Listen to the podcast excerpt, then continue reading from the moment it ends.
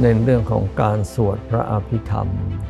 พระสัมมาสัมพุทธเจ้าเทศอภิธรรมเนี่ยเทศให้เทพพบุตรพุทธมารดาฟังนะเพราะว่าเมื่อพระองค์ประสูติได้เจ็ดวัน พุทธมารดาก็สิ้นพระชน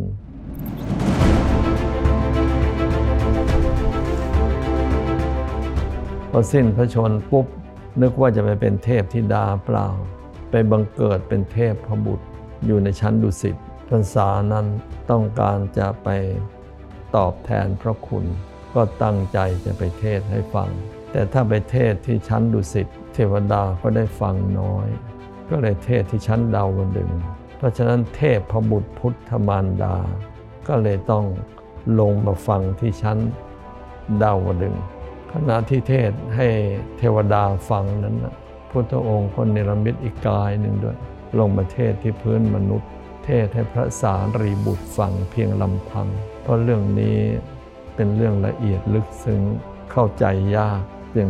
นะจำเพาะเจาะจงที่เทศให้เทวดาก็เพราะว่าเทวดานะเห็นจิตของมนุษย์ เรื่องพระอภิธรรมเป็นธรรมล้วนๆเป็นวาระจิตมันเป็นอย่างนั้นอย่างนี้อย่างงน้น เทวดาเห็นใจมนุษย์มันเป็นยังไง ก็จะได้อ๋อนนะ เมื่อตอนเป็นมนุษย์ตัวเองทำอย่างนั้นอย่างนี้อย่างโน้นถึงได้มาเป็นเทวดาอย่างนั้นอย่างนี้นึกได้ว่าใคร แต่ยุคเดียวกับตัวเองนั่นนะเลวอย่างนั้นอย่างนี้ถึงไปตกนรกอ๋อเพราะมันมีผลต่อจิตใจอย่างนั้นงี้ ไปเทศให้เทวดาฟังเพราะเทวดานะ่ะเห็นใจก็เลยเทศให้ฟัง ส่วนคนทั่วไปประเทศให้ฟังก็ยากเหมือนกันที่จะเข้าใจ ก็ภาษาดีบุตรมาฟังอันนะตามทันได้ดี ส่วนคนอื่นจะฟังนะฟังแล้วยากจะเข้าใจอันนี้ต้องพูดกันก่อน แต่ว่า